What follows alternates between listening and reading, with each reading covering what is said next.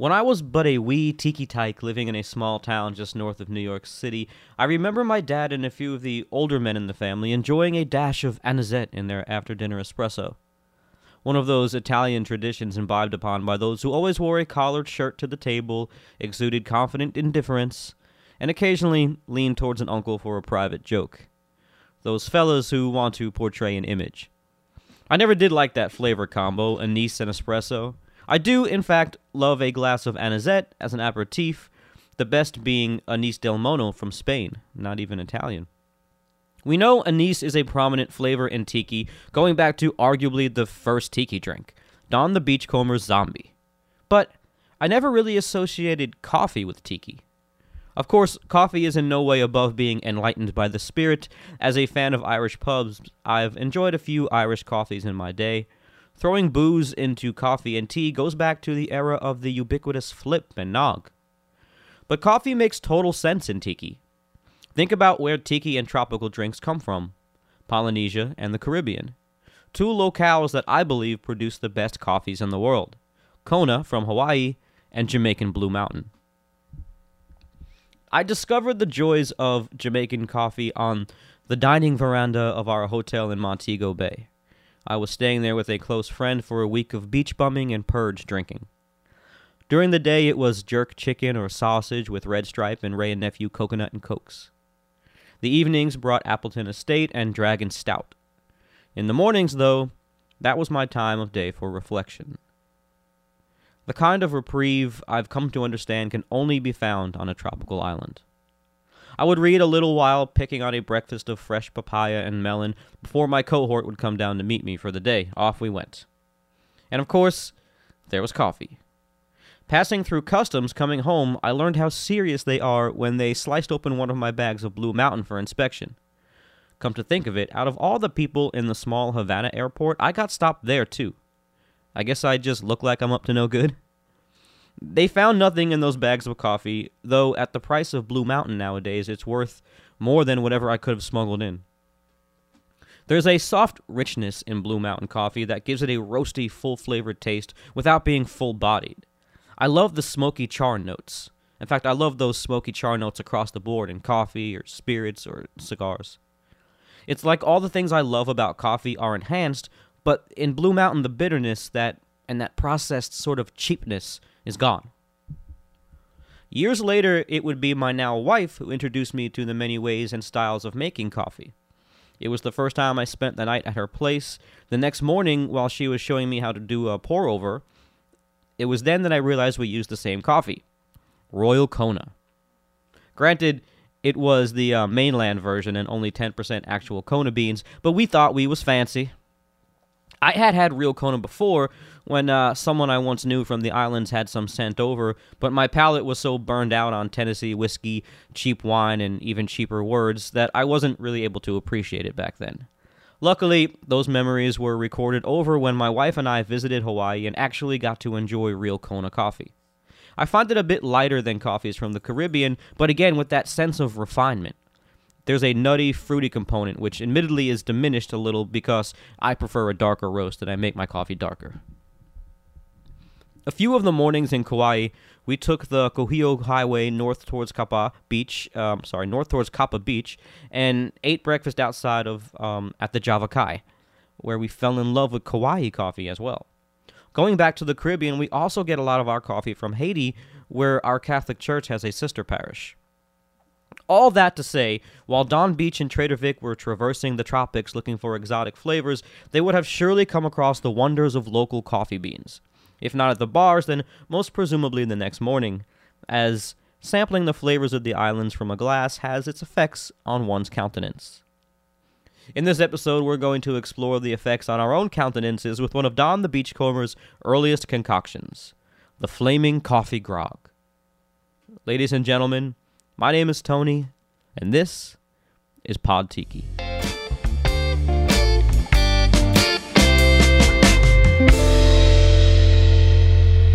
Not only is Coffee Grog one of Don's earliest creations, dating all the way back to 1937, but it aptly shows his penchant to explore things no one else was doing. Only this master of misadventure could take something as ubiquitous as coffee and transform it into an exotic spectacle. And that's just what Don did. In the early days, he would personally perform the mixing of coffee grog, tableside, with his garish alacrity. A pinch of spice, a steaming cup, and the coup de grace, a flaming ladle of high spirited rum, guaranteed to get one's spirits high. Ever the showman, this drink seemed to hold a special place for Don the Beachcomber. It seems to have been a favorite of patrons as well. After Don's unfortunate divorce from Sunny Sund, through which she wriggled her way into majority ownership of Don's franchises, forcing him to rebrand his empire in Hawaii, coffee grog was one of the original drinks she kept on the menu. In fact, the reason we have the recipe today is thanks to one of Don's trusted inner circle, Dick Santiago, who perpetuated the integrity of Don's recipes after his, say, forced abdication. Now, we've talked about Dick on the show plenty of times before, because in our genre, Dick Santiago stands tall. One might say when it comes to tiki, our Dick commands respect, remains upright, and rigid in the face of adversity. If you're new to the show, here's a brief catch up on Mr. Santiago. Dick began work at Don the Beachcombers in 1937 after coming over from the Philippines. After being taken in and helped by a group of Filipinos during his struggling days, Don grew to admire their way of mixing drinks and using fresh fruits and coconuts, and since then he always hired Filipinos to work in his restaurants. Dick quickly rose in the ranks and became something of a celebrity bartender befriending the Hollywood elite and setting precedents for future staff on how to tend and serve with intuition, wit, and when necessary, a level of discretion. Following the attack on Pearl Harbor, Dick Santiago felt the call to arms and found himself in the real tropics of Southeast Asia as an enlisted Marine. Don Beach was known for having real compassion for his staff, especially those he was close to. So when after the war, the state of California, let's say, actively discouraged a brown Asian from marrying a white woman, Don transferred Dick and his fiancee to the Hawaii Beachcomber location so that he could marry and still make a living. Eventually, Dick and his family returned stateside where he worked for Sunny a while longer before hanging up his floral shirt and pursuing an engineering degree. After his death, Dick Santiago's notebook resurfaced thanks to the work of Jeff, Jeff Beachbum Berry, not Jeff, Jeff. um, it's from this notebook that Jeff was able to decipher the original Don the Beachcomber recipes for some of the most iconic drinks to have ever chilled the inside of a tiki mug. Or, in the case of coffee grog, to warm one. Now, some could argue that when it comes to tiki, presentation is everything. And I don't totally disagree, but I'm usually good to recreate a ritual once or twice for an audience of one before regressing to just mixing it up and drinking it. When mixing up a coffee grog, though, it's hard to not get in the spirit of theatrics because of the process. Before we get into that, though, let's go over what we're going to need. Now, yeah, yeah, yeah, a- any coffee mug will do. But this is tiki, damn it. I have a coffee uh, a coffee tiki mug that I got in Hawaii that I use for hot drinks. It's the one that you see in the pictures when I do hot drinks. Uh, you could also use any specialty mug made for coffee cocktails. It needs to be at least 8 ounces and it should be fancy. There isn't a lot of alcohol in this grog as far as quantity, but the use of overproof Demerara gives it that tiki kick. As fun as the unique buzz from booze and caffeine can be, it can also be a dangerous combo. Just ask any party girl outside the club in the 2000s, crying on the curb, holding one shoe, and spit screaming at her friends about how he's such an asshole after consuming five vodka Red Bull drinks. I recommend sticking to the modest amount in this recipe for your health and the health of those new heels. For the overproof, I used Plantation OFTD because that's what I had on hand. I alternate between that and Lemon Hart 151, which I know is the genre preference, but since I don't often use overproof, a bottle lasts me a very long time, and the OFTD is what is what I had last. The other rum Don calls for is Gold Jamaican. Now, I was fortunate enough to have some friends gift me a bottle of Appleton Estate Special from Jamaica. Um, it's their base model, if you will. It's a step under Signature Blend as far as I'm looking at the price, but it's quite good and it fits the needs here, as I imagine Don's use of Gold Jamaican would refer to any lightly aged Jamaican rum. Uh, for stuff that's widely available here, I think Appleton Estate Signature Blend would be perfect. Now, technically, Wray and Nephew does make a gold Jamaican rum, but I've only seen it once and I've never had it, so I can't speak to it. Also, Hamilton Pot Still Gold is a wonderful rum, but I wonder if it might be too funky because of the pot still and really not meld with the coffee good. The coffee part of coffee grog could really be any of your favorite. However, I do suggest using a good coffee. I like to use a local roaster if possible. Uh, here in Nashville, my go to coffee shop is Frothy Monkey. I get the darkest roast they have, it's called Brut, and uh, I make it pour over style. Like any good tiki drink, the quality of your ingredients can make it or break it. Uh, but again, as long as you're using a coffee you like and it's decent quality, and there's you know, there's no need to break the bank. If I had my hands on some Kona or Blue Mountain, I might use one cup for grog just to say I tried it, and then save the rest for sipping. Um, I would say not to use too light of a roast and not to brew it too weak either, as it won't be able to hold up to the other flavors. And I hope this goes without saying, but for heaven's sake, please do. Don seems to have loved using specialty batters in hot drinks. Um, I see uh, our hot buttered rum episode from this time last year, actually. Seems to be a trend of us doing hot drinks in January. Uh, they're really less of a batter the way he makes it, though, and more of a thick, sweet cream. Uh, to make coffee grog batter, we need to cream one ounce of unsalted butter with one ounce of orange blossom honey, one teaspoon of cinnamon syrup, and then a half teaspoon each of vanilla syrup and pimento liqueur. I speak from experience when I say make sure to let your butter soften before mixing. It's such a small amount that I decided to cream it by hand, uh, but my butter was still cold.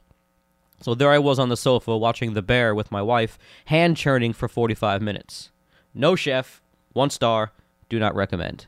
Ideally, one of those little hand mixers is what you need.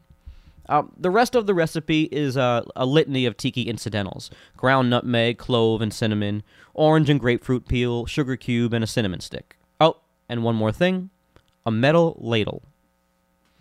I like to get all the ingredients set up on the counter so I can do my best theatrical Don Beach impression.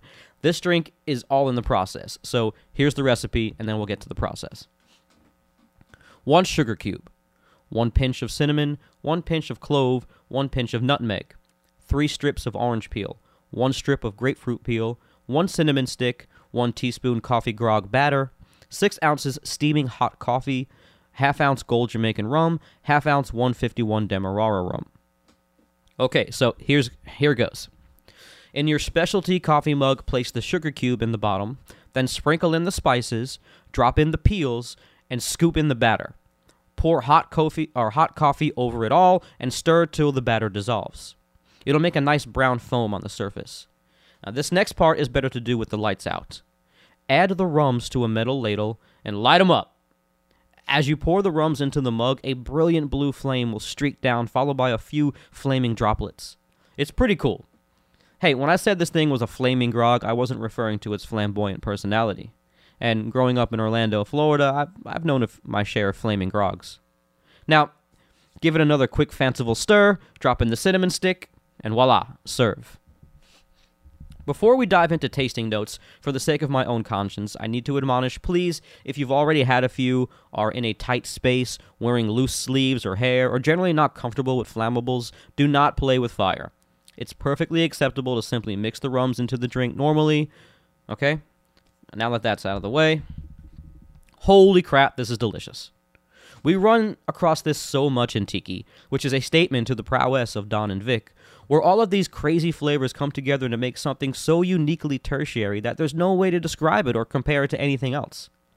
Imagine good black coffee and all the flavors that come with that, plus holiday spice creaminess, accented with fruity bitterness, all bolstered by rich tropical rums.